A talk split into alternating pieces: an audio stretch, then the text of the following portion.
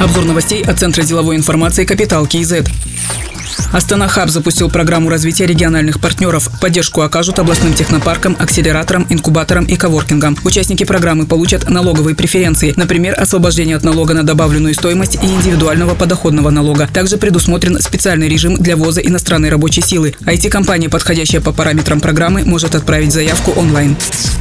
Казагрофинанс на полтора года отменил начисление процентов по лизингу своим заемщикам, пострадавшим от наводнения в Мактаральском районе Туркестанской области. Кроме того, по выплате основного долга предоставят отсрочку также на полтора года. За это время им не будет начисляться неустойка за просрочку платежей. Разработать комплекс мер по поддержке фермеров поручил премьер-министр Аскар Мамин во время рабочей поездки в Туркестанскую область. Как сообщалось, 1 мая из-за прорыва дамбы в Узбекистане были затоплены несколько населенных пунктов Туркестанской области Казахстана. Сумму ущерба устанавливает специальная комиссия.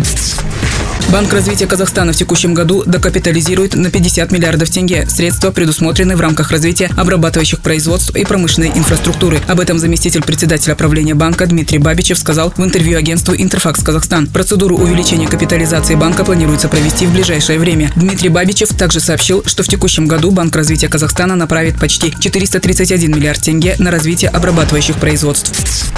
Евразийский банк развития поддержит проекты, которые имеют интеграционный эффект. Банк объявил о проведении конкурса «Интеграция». Первый отбор проектов будет проходить с сентября по декабрь текущего года. Предприятия смогут получить финансовую и нефинансовую помощь. В их числе инвестиционное финансирование, страхование на инвестиционной и операционной стадиях проекта, финансовый и операционный лизинг, торговое финансирование, консультации. При отборе проектов акцент будет сделан на высокотехнологичной отрасли промышленности, агропромышленный комплекс и возведение объектов инфраструктуры.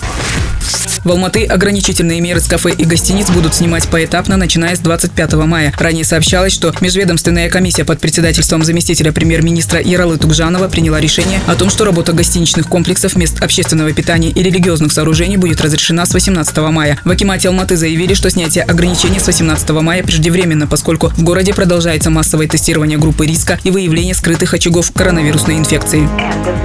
Другие новости об экономике, финансах и бизнес-истории казахстанцев читайте на Капитал Киезет.